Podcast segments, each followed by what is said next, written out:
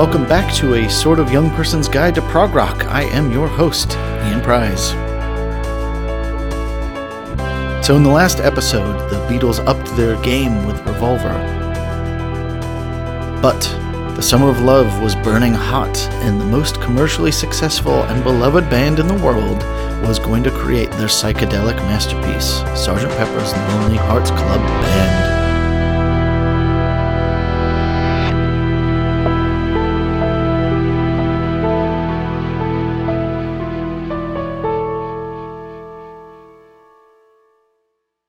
So, hot off Revolver, the Beatles would stop touring, playing their famous last concert at Candlestick Park in 1966. But, brimming with ideas, Paul proposed recording a live album and sending that on tour. Mishearing his roadie, Mal Evans, asking for salt and pepper, he dreamed up the Sgt. Pepper's Lonely Hearts Club Band, a groovy alter ego band that would go on tour for the Beatles. Knowing that they'd never have to play this album live, they experimented with textures and techniques and created a really eclectic mix of music that captured the summer of love, but would also further the concept that rock bands could experiment and that people would listen. This album would give creative license to a new generation of musicians, the generation that would go on to create progressive rock. So for me, this album was a junior high school edition, this album is brought up in pretty much every list of the greatest albums of all time, so it was inevitable that when I really got deeply into music, this would become required listening. And indeed, most of these songs became jamming staples for my various high school bands. This album in particular makes for a great foundation as all the songs are playable but so creative and interesting that they're really rewarding to play. In the 20 years since first hearing it, I always find more to hear in this album, and I suspect the same is true for my guest today. So today I'm joined by Anne. Hello, Anne. Hi. Nick. Hi, everyone. Happy to be here. Welcome back. Ryan. Top of the morning. Welcome. Ed. Welcome to the podcast.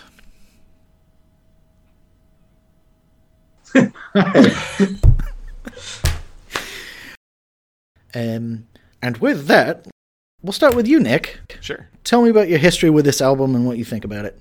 What I thought was really interesting was uh, the entire time, this really feels like a John album to me because of all of the psychedelic nature of everything. Um, but what I thought was interesting is that most of the inspiration for like the concept came from Paul. And I don't think it's any coincidence that it was after he started taking LSD that he came up with this concept, or he sort of leaned into it a little bit more. So, uh, drug use played a heavy role in this album, of course. But I also think that it's interesting that it conveys those feelings even without being on drugs. So I think that's one of the more interesting things about uh, Sgt. Pepper's because it's really the first album to ever even broach anything like that. Oh, okay, interesting. Anne, tell me about how you feel about Sergeant Pepper's. I think that the bulk of my Beatles consumption growing up was through the vehicle of best of albums and compilations. While I knew a, a, bunch of these songs, I didn't, I never had the larger context of where they fit in on the album as a whole, which was an interesting kind of revelation as I was listening to it and hearing all the pieces fit together for the first time, as opposed to singled out on some album that some person had decided um, this is the order the song should be in. Um, I was also struck by how many of these have been used commercially, um, like by brands and companies in their advertising, and um, that I just heard and never made the connection that this was from this album. Um, so this was it was a fun listen because I don't think I'd ever actually sat down and listened to the entire album straight through as opposed to just consuming all of the songs separately. Fabulous. Ryan? So to me, I don't think my opinion is going to blow anyone away or I'm going to say anything terribly controversial other than it, it's not prog, it's proto prog. I can't argue they invented anything new here either. Because they had already, I mean, they'd done some very heaviest, obvious experimentation. You know, when we talked about Revolver and what they did there, and getting away from the pop formulas that had uh, dominated some of their previous efforts, but Revolver was not a concept album. At least they, they weren't trying to organize everything around a theme or a couple different themes, and uh, they they, they hadn't been trying to have the songs come together as something more than just this you know collection of tunes that you could sit down and enjoy for an hour.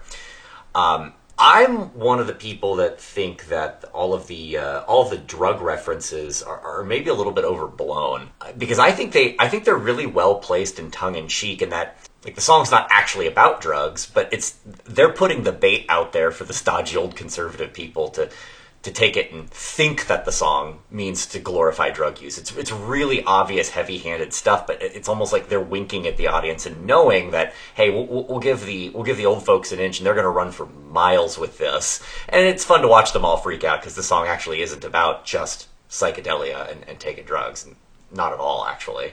Interesting, interesting. Uh, Ed, so how did you come to this album, and uh, where does it sit for you and the Beatles in your life? Um, okay, so yeah, a lot of um, my first listening to music is is like dad's record collection, and you know if you're going for someone's record collection and you see the Sergeant Pepper's album cover in there as a little kid, that's the coolest album cover. You've got all the all the faces on there. I remember sitting and asking, you know, who's this guy? Who's that guy? So yeah, like in inside the thing, you can cut out the the Beatles and put different costumes on them and stuff like that. It's just it's just silly, but as a child, you're looking at this, it's like it's the coolest thing ever. And like my dad had started cutting it out and decided halfway through, actually, I should hang on to this, and he's put sellotape on some of the cutouts.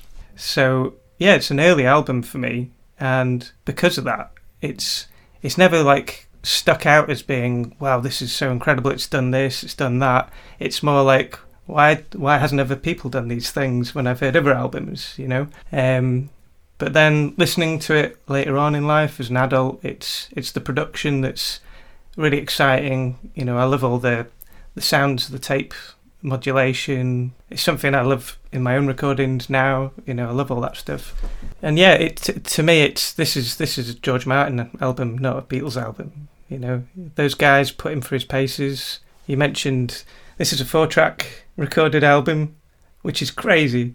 You know, it's it's built on reduction. Everything is recorded or bounced onto another track, and it's just you know the technical requirements of that is is is mind blowing. That's what's mind blowing about this album for me. You know, um, I wasn't aware of the drug use thing because I was a child listening to it, but you know Nick mentioned, this is this is when McCartney started joining them on their LSD journey. So I guess Revolver is three men on LSD. This is four men on LSD. um, from from what I understand, I think McCartney and Lennon had a had a had a better bond because of that. And and you know, I think um, where I put this album in the Beatles' journey is the kind of the beginning of a new chapter in their career. So they they are now working together differently. Um, Lennon and McCartney are working together writing in a way they hadn't before. Um, and I guess in the history of kind of rock and roll, it's like yeah, it comes it comes after Revolver, it comes after Pet Sounds. Um, but this is some guys who you know they're not playing music to play live; they're playing music to record in the studio and that is why it sounds like it does. They're trying their best to make something they can't perform, and nobody does that, or no one had done that before then. Yeah, um, just to sort of comment on th- uh, things that you were saying, Ed, and things that Ryan was saying. I do think that it's not a like a celebration of drugs. I think that sort of just came through on just like their life experience. But uh, I think more of what it was a celebration of was an alternative worldview because previously like every single album was like hey like love me do you know now we're starting to get into you know like pet sounds like like uh, has been brought up quite a bit you know the content of albums were starting to change but this was like hey the biggest artist in the world is now talking about this alternative worldview maybe you should check it out or at least learn about what it is uh, and i think for a lot of people that lived, you know, like the clean cut lifestyle, they probably that was probably a huge wake up call. I know it was for my dad. Like he he's just like a couple months younger than George Harrison, and he remembers when this album came out, and he was like, "Oh, okay, Th- like the world is changing now uh, because the Beatles have embraced this, you know, summer of love type worldview." Yeah, I, I'd say that's entirely how I feel about the content of this album, and I think like obviously at the beginning they set up a concept and but it falls away pretty quick. And then I feel like you have Lucy in the Sky with Diamonds, which is just psychedelic fun, but getting better, fixing a hole, she's leaving home, within without you, almost sound cliched now, but they're, they're very summer of love, personal awakening, awakening, personal growth, looking away from she loves you and boy meets girl type of song into what we consider to be very 60s and then more i guess introspective outlook um, it it does feel like this is one of the I feel like most not most successful. I feel like John and Paul worked together really well on this song. Um, I feel yeah. like I can hear their distinct styles and the decisions that they made in a way that still blends them together really nicely. Whereas previously, it, it very much did not feel that way. no, I, I agree with that. Again, going back to the the LSD thing. I think before that, they were two separate songwriters who came together on albums. And you can hear when that's a Paul McCartney song, that's when that's a John Lennon song, and you can hear when they've worked together. But it, but it feels like two guys who are doing it for a paycheck. Whereas on this, it feels like two guys who are all friends working together. So I've got a controversial opinion. Oh. I think this is almost entirely a Paul album that John, George, and Ringo worked on. And I'll say mm. they worked on it with great talent because if you're going to have a session player, John's the best session player on earth. But I really get the feeling that this is a Paul production with George Martin that the other three just hung out on because all I hear I mean, besides the incredible playing and the beautiful vocal harmonies and all the beautiful production tricks and all that, all I hear from the other three is 110% being checked out. And I say this because whilst we won't be coming to it in two albums' time, on the White Album, you can hear all three and a half of them really blossom into themselves. You hear While My Guitar Gently Weeps, which is just arguably one of the George Harrison ones, but actually I like his other co- contributions there. You hear like, I think it's like 17 really good John songs, and you hear Paul doing Paul's thing. And I feel like you hear Ringo playing, you hear George's guitar, like you really hear the Beatles coming back on. I feel with this, you're really just hearing Paul conducting a band. I so disagree. I so that is I, a hot I take. Well. That is a hot yeah. take. Yeah. I won't I disagree as well. I'll just say I won't argue that that this is the pinnacle of their collaboration as a band. I won't say that by any means. I will say I honestly don't believe Paul McCartney is capable of writing many of these lyrics. Uh, and maybe I'm being influenced by by his solo career after the Beatles or his previous works, but some of these songs I feel are too deep for Paul. Ed, were you going to say something? So during the break between Revolver ending tour, writing this, um, Paul McCartney and George Martin did work together on a, a film score. So I imagine you get that energy in the studio. You're going to hear what you think is more of Paul running the show, but I think it's probably yeah he has got a close relationship with the producer, and you're and you can probably hear that. But then you've got so many distinct individual you know songwriting performances from the other guys that you know that's why I kind of disagree with what you're saying.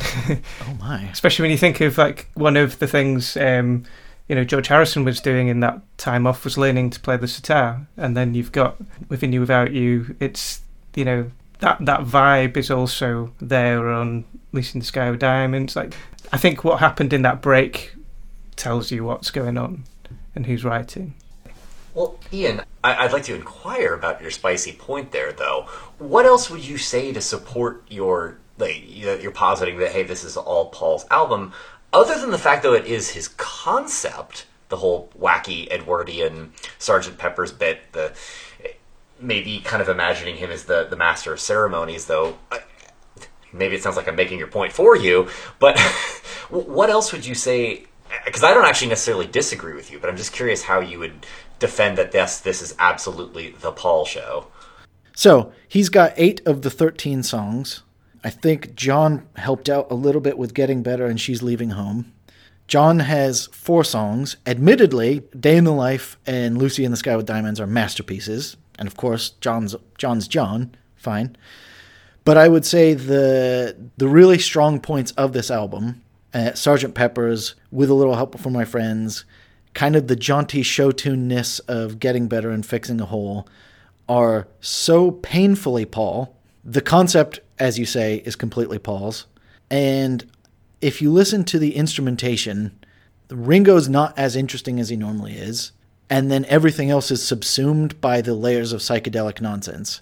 You know, later when you can hear John say in Abbey Road or Let It Be and or Get Back, you can hear John really playing some guitar.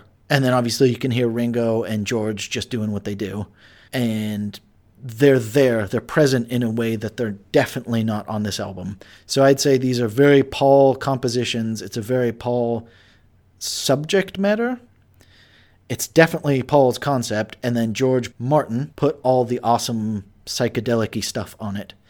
And obviously, I will give John his, his due. He comes through with two absolute legendary Beatles songs. And that's, you know, that's John Lennon. Yeah. I think as well, I think John Lennon is definitely he is going through a, a, period in his life where he is he is more subdued. You know, he's he's just come off filming a, an anti-war film. I think kind of I think that experience um, changed him quite quite significantly. Um, and you know the messaging in this this album is is quite limited from him, but I feel like he, you know, through that LSD experience with with Paul McCartney. I think he's he's helping Paul through that. Yeah. So, you know, like on a on a personal level, I think there's some interesting stuff going on there. But you're not necessarily hearing John in this album delivering that.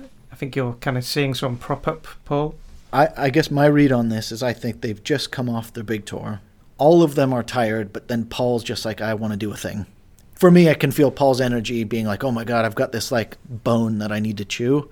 And you think about how fast this is. So Revolver was six months before this. Uh, Magical Mystery Tour is going to be roughly six months after this. That's also going to be definitely Paul's production. And then they go off to India to meditate. Then they come back for the White Album. And I'd say they're a little bit more of the Beatles by then. I think everyone was sick of being the Beatles, which is why they stopped playing live. They were sick of all that noise. John was probably sick of, you know, being the Messiah and then also being hated for saying he was bigger than Jesus. I think he was tired. You know, this isn't a knock on John because John comes back in a bit, but I really get the feeling that this is a this is a Paul Paul McCartney production. You know, I don't disagree. I don't disagree with any particular point you're making, Ian, which makes me wonder if the reason I had such a loud visceral response to your first assertion is that the songs on this album that stuck out to me mo- the most are the ones uh, that that John had a hand in, and those are the ones that I think of when I think of this album. Even though that's not fair, they're a minority, right? They're not all of them, but those are the ones that I think of. And so, hearing you talk through that all makes sense. I don't disagree with any particular point. I've got a theory on why the John tracks really stick out. So when I think of the production of this, um, so in Revolver, you're first hearing the the the ADT device that they use to do the double tracking, um, and they use loads of that on this this album. But for some reason, it works best with John's voice. You know, like something about those frequencies that it just it gives you that kind of psychedelic feel. And Lucy in the Sky with Diamonds, they really push push that double tracking. Um, and it's I don't think it would work with Paul's voice. You know, I think because John's voice is quite you know it's less dynamic, so you you get this kind of um, you know it's it's almost monotonal. do you actually? I was gonna say, do you think the nasalness creates like a drone, like Maybe. a psychedelic Maybe. drone? But there's something about him using that equipment that is like it's like the signature sound. I think I think they built it because he didn't want to do the the extra recording the of his voice. Yeah. yeah. so it's like he's kind of he's kind of pushed that technology with his laziness.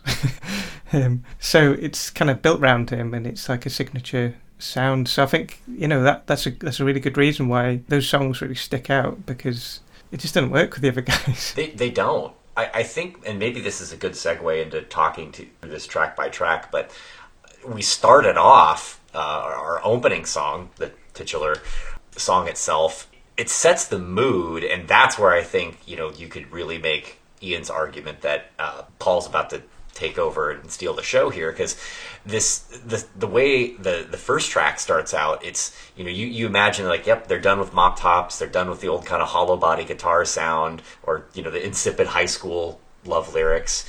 But you know paul's voice has this edge to it. I, I think you can actually hear a little bit of fuzz and distortion in the guitars and that's what sets the mood so that later when we move into these other uh, more john influenced songs they, they really stick out like a sore thumb. Yeah, I, I, I would definitely agree. And with that, we will start the album, starting with Sgt. Pepper's Lonely Hearts Club Band.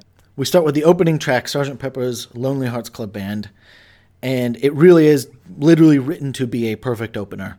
And I think the interesting thing here is that they are starting as the Beatles. They are rocking and it sounds live, and then they've added live sound effects in to make it sound live.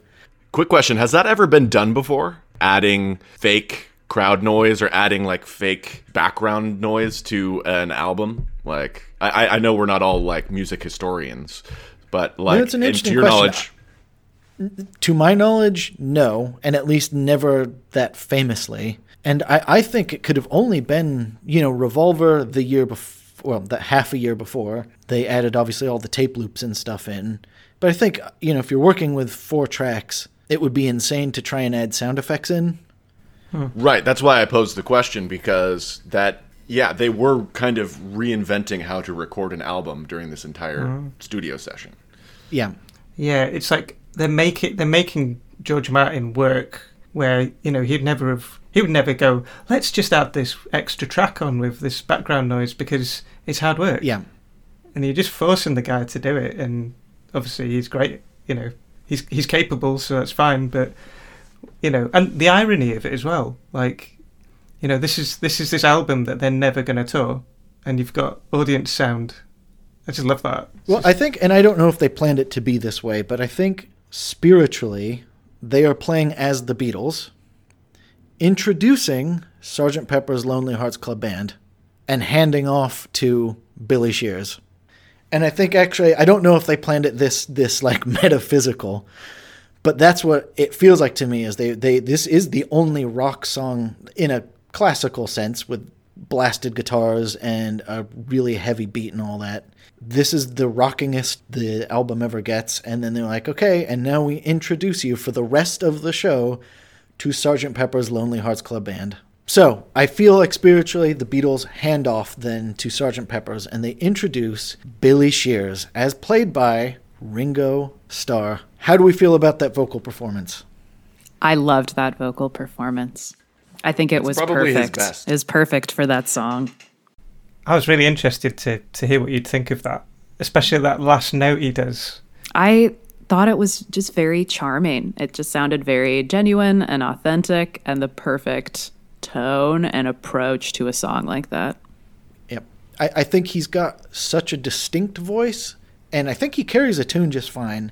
And as we talked about in the last episode, I think one of the magical things about the Beatles is their interface between like nursery rhyme childhoodishness with like an adult sensibility and or a mature sensibility, whatever you want to say. And I think Ringo nailed it with Yellow Submarine. He nails it again with this. I think he has a really sing-songy voice. Yeah, I think this is his best by far. And, and like I say, that last note he performs, that last word, it's it's like it's it's quite impressive. Yeah. Oh, the the walk down, the fre- that one. Well, you know, this was his this was his one chance to shine on the album because uh, he was he, he's gone on record later as being pretty bored throughout the production of this whole thing, which I thought was interesting. Ian, when you said they're all checked out except for Paul, but Ringo's the only one who has publicly said anything about it. But yeah, he, this was his one chance to shine, and he nails it. And the, both the content of lyrics and his delivery, it just feels so unapologetically English that it's Yep. it really does have a lot of charm to it. Did you all read the little factoid that when Ringo recorded this, all of the bandmates were around him to like feed into the Be the his friends? theme, be his friends, his and friends. and Oh, help that's help him. Yeah, and that just I think that comes across that kind of that sense of camaraderie And especially that last note, it just sounds so human and so real. And I I loved Ringo's performance on this song. Yeah, I totally agree with this statements that this is Ringo's best song, and uh, it's probably my favorite Ringo song out of all of them. But um, not to take the podcast like down a debaucherous road, but you can't talk about the song without talking about all of like the rumors and insinuation about what he means with a little help from my friends, and we know about all of these uh, sort of scintillating details about the Beatles when they were chummy young lads, and uh, I, I like to be honest, there are rumors uh, that they uh, tell that us tell us was- about these rumors, Are Nick. there, are there rumors that you're starting now? no, oh, I could be, I could be starting rumors, but I, I believe Paul has come out and said that that they uh, used to like all like hang out and have a wank. what? Yeah, I, I'm definitely cutting this out, Nicholas. I know. I mean, but like uh, the fact that none of you guys have heard of this uh, makes me question it. But I, I think I, I, I, I, I remember like reading something about this and being blown away, and I was like, "Why is he talking about this?" Well, you know, they they did live in like, you know, when they were in Germany, like just in these little bunkhouses on their own. Exactly. like, yeah, just- yeah. Like they, they just like didn't. They like you're spending so much time together, like they just didn't care. I suppose they, they were like they were like stuck with each other for a long time, weren't they? Like It's like know, living on an actual submarine. Yeah. Jesus Christ. Hey, who knows? So to to okay, to be fair, in Paul's big lyric book, you know the one that he just published last year, he actually does say this that that's what the song is about. So you have as in not that they're all doing it with each other, but that what do you No, see no, no. They're not. They're not like. They're not like giving each other reach arounds or anything like that, Ian. Like during the performance. Jesus Christ. Come on. Why? Why would your brain go? Why would your brain go there? Why? So wait, so there, there is evidence. There is evidence of this, and then everybody thinks this is hilarious that I brought this up. But there is evidence of this. yeah. Do you know, you've ruined that image that Anne gave us with the the friends all around him while he's performing that piece. Yeah. Oh no. I start looking at that very differently. Okay, what does Paul actually say in that lyric book? For the record, what does he actually say? Uh, so okay, no, no. So for for the record, uh, so Paul says the line about "What do you see when you turn out the light?" I can't tell you, but I know it's mine. Is and he says this about wanking. No kidding. Yep. Well, Yeah. that's So who's fine. crazy now? Who's crazy No, no. now? Okay, well done, Nicholas. I think honestly, I think that's probably pretty valid because I think of the people who accuse this song of being a drug, like ha ha ha, his friends are drugs. You know, like I think Spiro Agnew was the one who said that publicly, like, oh, of course that's what this is about, and that's it's it's just too obvious. So it's a fun tongue in cheek thing to take, you know, right wing people like that and freak them out, but in reality, it's a fun, unapologetically English song about uh, perhaps some alone time. well, Yeah, I'm glad we got here. And that's not this isn't the only song that they do that on in this album. No. They yeah, they sneak in a couple lines uh, throughout the whole album that are open to interpretation, however the listener wants to hear them. Wait, about drugs or about? About not safe for work topics, I suppose. Okay. I mean, this is 1967. People are still pretty buttoned up. Um, there's Yeah. still a lot of stuff you can't really say or let alone sing about. And Could Well, you say yeah. this was the beginning of the unbuttoning?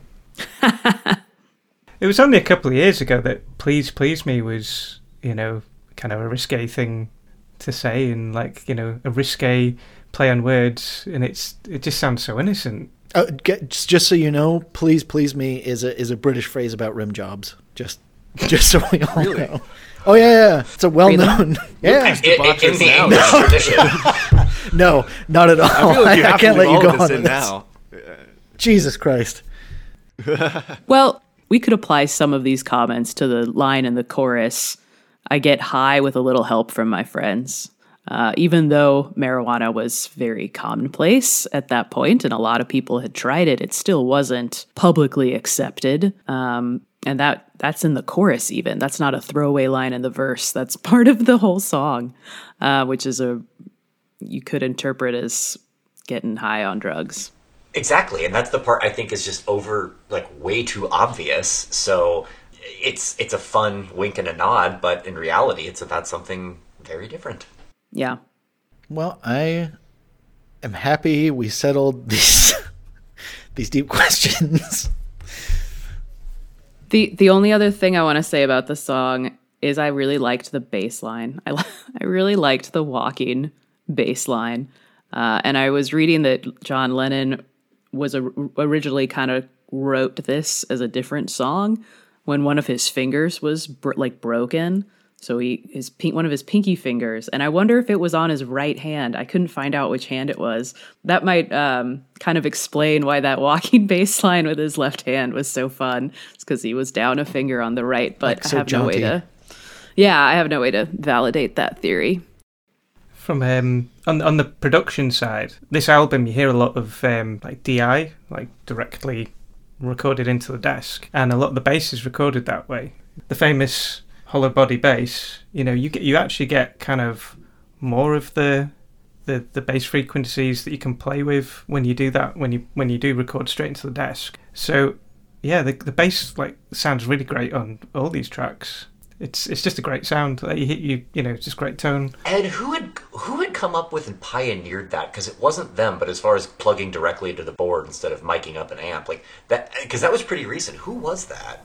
Yeah, I don't know. I don't know. Like I, I feel like it is something that was literally that year. I don't. I'm not I'm really not sure, but um, like yeah, there's great use of it in this track. Like we didn't mention it in the first one, but you know that that that fuzzy guitar that's straight into the desk as well. I'm sure of it. You know, you've really got like a that like the the top fuzzy bit of the the spectrum you probably wouldn't have heard through an amp because of the way the amp compresses things. So I I may be wrong, but that to me that sounds like they've really pushed it too hard into the desk. And it, again, it's really cool sound, a buzz, you know, rather than a like an overdrive sound. So they set up that Sergeant Pepper's Lonely Hearts Club Band is here now, and then they completely abandon the concept in the third track, Lucy in the Sky with Diamonds. Does anyone want to introduce what this is all about? This is one, at least lyrically, that uh, everyone goes Lucy in the Sky with Diamonds, LSD, ha ha ha. But John has publicly come out and talked about how it was a, a that that concept is he was looking at a pastel drawing that his son Julian had done, who was four years old at the time, and it makes a lot more sense when you start to think of it as kind of this, you know, childlike nursery rhyme ish kind of song picture that he tries tries to paint there, and um, like you said, Ian, the, the concept completely goes away because this is the this is the first song where uh, it's clearly John's doing to, you know, he's one of the he's part of the cast of characters, but it's But I, I think it's I think it's really interesting that that's true because I didn't know that that it was about him describing a, a drawing that his son made. Um, but I, I think something that we've sort of alluded to a lot, but we haven't really addressed head on, is that the Beatles had a really great sense of humor, and I think it was probably John chuckling to himself like, "Hey, everybody's gonna think this song is about." LSD, but it's really about Yep. my innocent little son's painting. I'm just gonna have a laugh about this. I'm sure that tickled him to no end. Like that everyone thought this was a drug song, but really it was like, oh, this is just an innocent, childlike wonder, which I guess has its own drug-like connotation. I think if you really tried to write a song that was like this because of drugs, it's like it mm-hmm. wouldn't have mm-hmm. it wouldn't have been as interesting. You know, You couldn't like write it. what a great don't think. yeah, you couldn't. no. It's so cool. And to Ed's point about would someone who was actually writing about an LSD trip write a song this good? And it sounds like we're saying no. This is probably simply influenced by previous media portrayals of LSD, like Alice in Wonderland is the one I keep coming back to because that's the one this song reminds me of the most. Oh, I think there. I think there even were some public comments that some. I don't remember whether it was John or Paul that said this, but they actually did uh, remark on. We did try and record one or two times while we were under the influence, and the product was absolute just trash, like unlistenable garbage. Yeah, I think Yeah, you I think- couldn't do this on drugs. No. you couldn't. You couldn't play No. any of these songs on drugs. No. I think it's one of those like yeah, those obviously the and it, this goes to anyone who creates anything. You know, like the the experiences you have in your life influence your work, but it doesn't mean you know, you know, if you're someone who you know gets a kick out of jumping out of planes, you're not going to write a song while you're jumping out of a plane, but you know that would be that would be impressive. But, but you could you could write about someone else's experience and how they've described exactly. it to you. Exactly, and and you know with this song, you know it's it's really easy to go, oh yeah, this is this is about LSD, not just because of the title, but like the sound of it. You know, they're using that crazy tape modulation. No one's used to hearing that.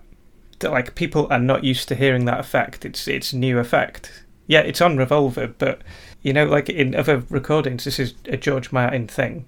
You know, they've recorded the vocals too fast and then slowed them down. They've they've you know, it, it messes with your head. So you're like, oh well, the, the, you know, this, this they've done that on purpose to give us that feel. And you know, like you were saying, it's not a visual thing. It's not an audio processing thing. It's a feel thing, isn't it? And they've they've kind of that like you know, feels like to me that they've captured the vibe, you know. Yeah, this is an al- this album is 50 years old and that sound is still distinctly weird.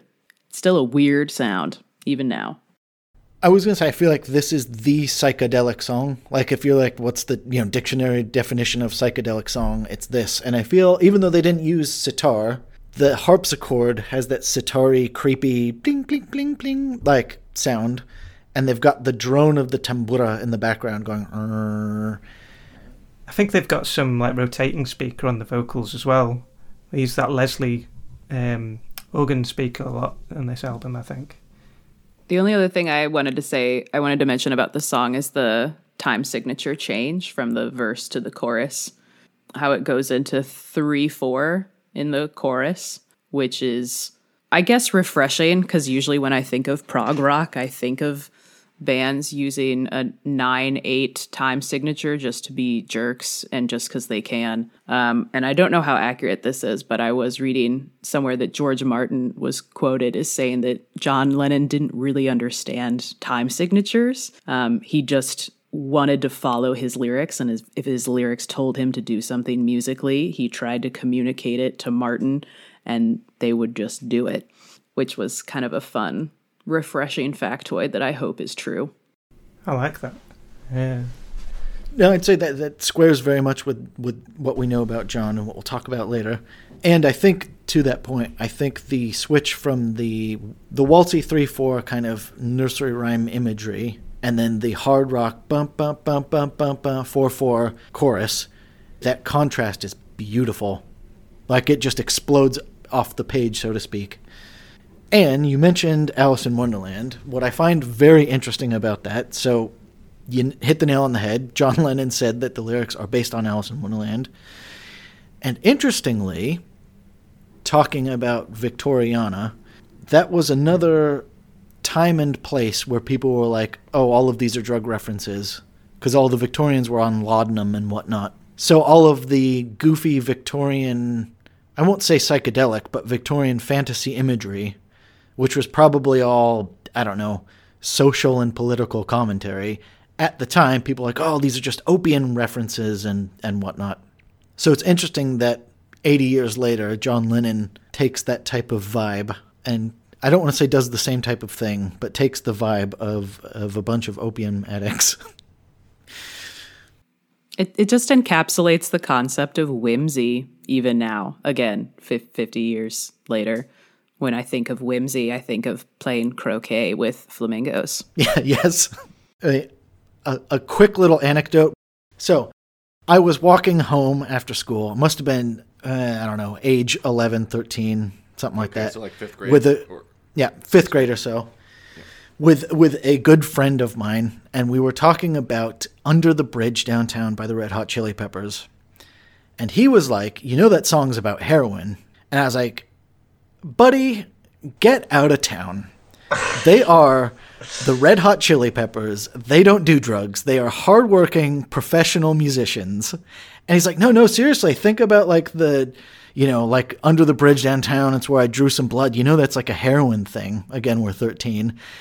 And I was like, I don't know what he's talking about, but that is Anthony Kiedis. He has a job in a house, and you're going to bring that sort of slander. You're going to bring that sort of slander to this conversation. So, anyways, I, I was a, I was a narc. yep. Mm-hmm. I love that story.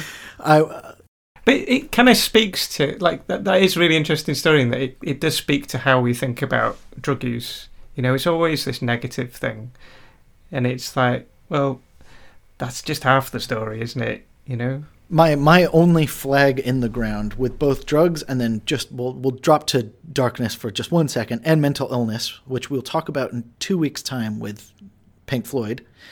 Um, drugs and mental illness in music. I will say I think they are a component that you can't escape from because creative people tread that line. They they walk through the doors of perception many many a time. I will say there's also a bunch of people who do drugs and don't write Sergeant Pepper's. I'd say the majority. Of Yeah, in fact, most of the people taking drugs aren't writing Sergeant Pepper's. I will say there's an element of it's inescapable because I think creative people are obviously drawn to that as well. Well, if you if you think of the Beatles, like no one had been that big before. You know, these guys are dealing with a lot of a lot of stress. They weren't looked after properly.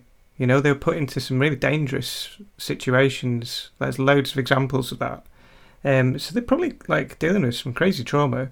You know, I think these guys were like kind of self-medicating, and Oh, you yeah. know, like like we alluded to before, like you know, this is the first time all four of them had like kind of dabbled with the drugs, and it's like, and you've got this, you know, refinding their friendship again. Well, sure. I was just going to say, Ed, I think you're spot on about that, just the self medication part, because that kind of fandom that they had experienced and been on the receiving end of did not exist up until that point. Obviously, that's part of why they quit touring. But that, that really was new and scary and terrifying to be the object of that much adoration. Like, that did not exist before this, before the Beatles.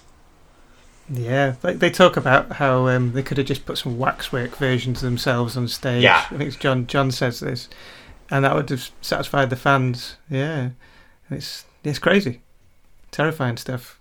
Well, yeah, you get to the point where you, you, you can't even play because you can't even hear anything. The crowd's too loud.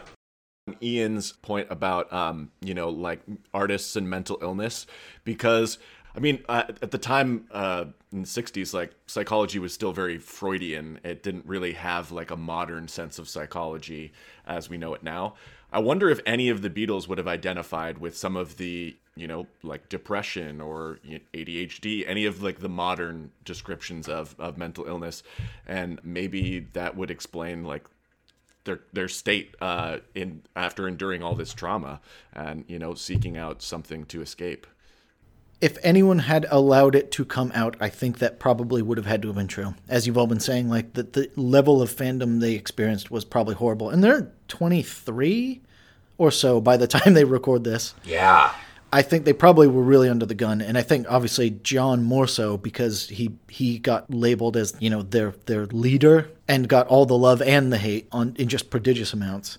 I think the other thing that we need to remember is that the Beatles are baby boomers, so I think they came up certainly in Britain and working class Britain under the "Don't you dare show the cracks." Yeah, and and that's the thing. Like in, in Britain after the war, times are not sunny. You know, like it's it was really hard times. Like kids had nothing growing up. You know, like they they they were they were probably growing up in really struggling times. I was gonna say, I think I alluded to this in my opening thoughts about the how this how these songs work better as an album and not piecemeal because of how jaded this band seems when you really examine the subject matter of their songs. In that they're, um, uh, we haven't gotten to some of the the later ones, but you know, based on news stories, based on a poster that they saw in the store, um, based on what they see out their front window. And it is almost a reflection of them not engaging with the world for a while and just writing. Not to not to fall too much into the critique of Randy Newman, but singing about stuff they see, as opposed to stuff they do and stuff they're experiencing. or No, that's. I mean, that's a, a fantastic point. Actually, that like I, I think this is a through the glass darkly experience. But on the lighter side, I do think that they are they are starting to sing about. I'll call it personal emancipation, which is what we're getting into in 1967, The Summer of Love. And I think we start right off the bat with the next song, Getting Better. I think the thing that's interesting about me is we've just we've experienced the psychedelia of Lucy in the Sky with Diamonds, and we're going to experience more psychedelia down the road in Day in the Life. But I think this album tricks you into thinking that it's a psychedelic album, because I'd say Getting Better is not really more psychedelic than Revolver, and not really more psychedelic than many other things that are going on. I actually think this would have fit real well with maybe like on Rubber Soul or something. I think it's just a pretty jaunty little tune. I mean, actually, it's a phenomenal tune, but it's just a jaunty little song about feeling better. And I feel like it really encapsulates the spirit of the 60s as oh, we're trying, or 67 rather, we're trying to get better. I think it's more a good reflection of the 60s because of that throwaway line in the end about beating your partner. We don't like to think about that line, but the Yep. third verse um, is I used to be cruel to my woman. I beat her and kept her apart from the things that she loved. Man, I was mean, but I'm changing my scene and I'm doing the best that I can. whoa, that's heavy. That marks a pretty distinct departure from She Loves You, Yeah, Yeah, Yeah.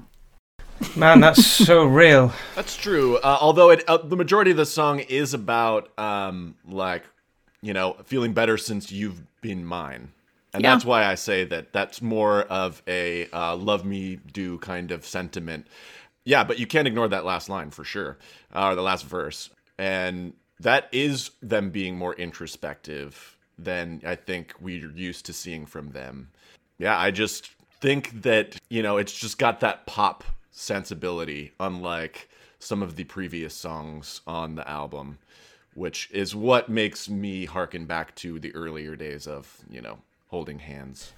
Yeah, and and as you know, as song structure goes, it's it's it's you know, it's like solid, obvious, solid. You know, song structure. You get your verse, your chorus, verse, chorus, and then the middle eight is that you know in the storytelling you've got the the what if moment, and that's when you hear the sitar for the first time on the album, and it gives you that kind of oh we've just we just flipped into a different way of thinking. Play the sitar gives you that kind of and then flip back to the last verse, which is you know that dark line that you're just discussing. Then it's like back to reality, and it's um, it's just, that's it's heavy. It's really heavy. And I, I think maybe this is the them flagging up now the generational divide, as in that Yeah. that this is how. Again, I I've, I've, I I cannot Freudalize the Beatles themselves, but I'll say as a society thing, them saying this is how, as a society, we used to be, and this is as a society where we want to be. I don't actually know, personally speaking, I don't know if uh, John Lennon was actually on the way to treating women better. I don't actually, I like, I don't know where he was in that journey. But at least there's some self awareness. Yeah, well, and the, the funny thing is, I don't know, I actually don't know if Paul gave him that line, which is the interesting thing. So it, it Lennon is quoted in one of his last interviews before his death that it is rooted in his own um, transition from a more violent outlook on life to a more peaceful one. I think he's quoted as saying it is a diary form of writing.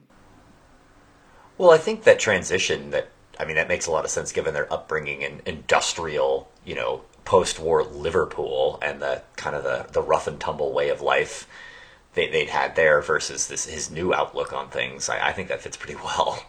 No, and that's why I agree. I think it's a good reflection of the six, the 1967 era. Is that this hopeful admission that things are getting better and people are Yeah. trying, but there is kind of a, a dark underbelly and a dark history that we're still trying to come back from.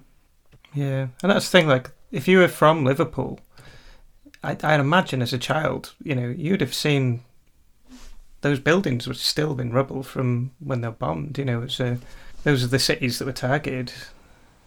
Oh yeah, and uh, the uh, you know, and your parents or not them specifically, but like the the royal group of people that would have been there at that time. You know, your parents are your, your dad's an angry drunk dock worker that does beat his wife. You know, that's that's Yep. that's the scene. Yep. Well, as I say, the you know, like you talk about the, the production stuff in Revolver, having like you've got all these new techniques to play with, but then they didn't have the time to do it. And then when they they've literally got all the money they want to play with, all the time they want to play with on this, so that is kind of a hopeful vibe. You know, these guys really can just sit and play with this stuff. So there's another getting better, hopeful vibe that's coming through in the in the studio environment. And I think that continues on to the next track, Fixing a Hole, which is just straight up from Paul's mouth, just this is a thing about looking at your life and fixing things. Nice and easy. Now, continuing on with our shocking the establishment thing, the the British press at the time said, "Oh, it's fixing a hole with heroin." Blah blah blah blah blah. Which is funny. I had completely not even thought about this because this doesn't feel like a slow and zonked type of song. This is actually really jaunty, not very Nirvana esque. Um, yeah, that's not how you fix a hole. yeah, I mean, so Paul, from his very own mouth, says this is a song about looking around your life seeing the things that are wrong and fixing them. And I think actually playing off the the last song getting better as well.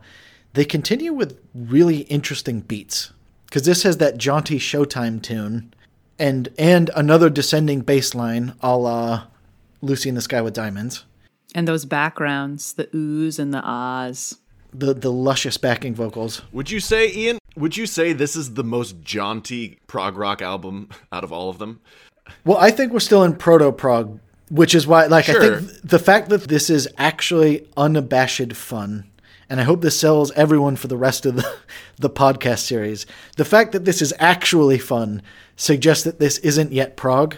Okay, because that's why I asked the question. That's why I asked the question because I know we know this is proto prog, yeah, but yeah. we're addressing it on this podcast, so that yes. means that it's tangentially connected in some way to yeah. prog, and uh, it's because it's important to address. But is that the distinction? Like, if this was less jaunty, would you then be like, "Oh, this is the first prog rock album"? Did we did we have like did we decide one time that you know there are no working class prog artists? I don't know if we. I don't. I don't I, will check the minutes, but I don't. I don't know if. If it hasn't been said yet, I'm glad someone said it because yeah. that's hilarious. It feels that way anyway, doesn't it? It's, yeah, it's a working class thing. I just think we have to mention with fixing a hole that it's about McCartney and how his fans would just stand outside of his house all the time and how he saw the issue from his perspective. Oh, so this is another like l- literally looking through the This is him literally looking through the windows at people watching him and wanting to come inside and they stand there and give off the impression don't let us in. is what Paul McCartney is quoted as saying. Oh, interesting.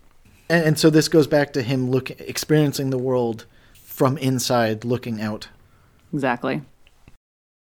I don't know who's playing guitar on this one, but the guitar solo on this one I love. So the thing with like using like modulation effects on on guitars, like what makes them really stand out is often like the really smallest time delays you know, you hear it on this album loads of times, you know, with the tape machines. Like it's literally someone slowing down the tape by putting their finger on the tape.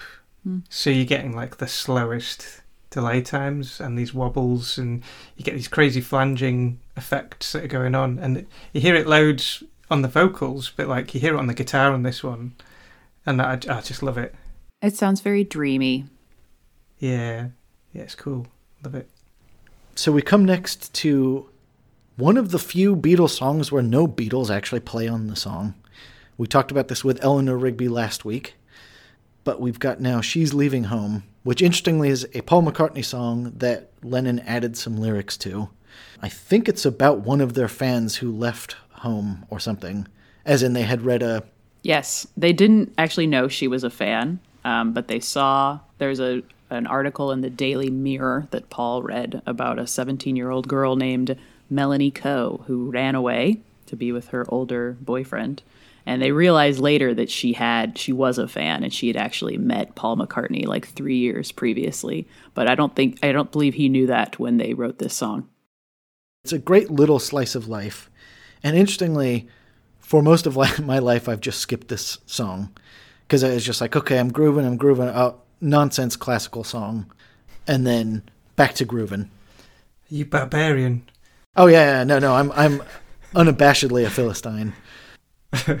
but listening again, yeah, that that backing track is is is lush, and the melody is actually really good. And I, I say actually as if I'm surprised that the Beatles came up with a good melody. Um, I think it's interesting that they decided to go back to the Eleanor Rigby formula.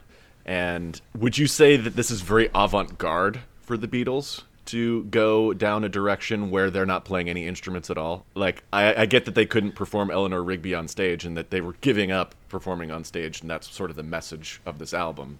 Um, or sort of what drives a lot of the, you know, sort of ideas behind it you know, here's a song you cannot perform as a band on stage, you know. I mean, I, I would say the, I don't know if it's avant garde. I mean, it's avant garde, I guess, for a rock band to do this. I think what's very interesting, and we'll come to this in uh, later on in this album, um, that Paul obviously looked back to song hall tunes, maybe reinventing them, maybe bringing stuff on. But interestingly, it's another song about personal emancipation. She's leaving you know, and because John sings the parents as a counterpoint, and like, what are you saying? We gave you most of our lives. We did all the stuff for you, and she's saying, "Nah, I'm meeting a man from the motor trade." So again, we're we're squarely in 1967. Very struck by their age when they wrote this. They wrote it from the perspective of the parents as opposed to the girl. And this is another another point in my corner for this was based on a news article that Paul read. So yet another instance of him writing based on what he's seen and not necessarily what he's living or what he's doing. I mean, it must have been very weird for them just living in essentially like a tour bus. I mean, and stuck like that. It's a lesson for songwriters, you know. Maybe maybe don't write about what you know.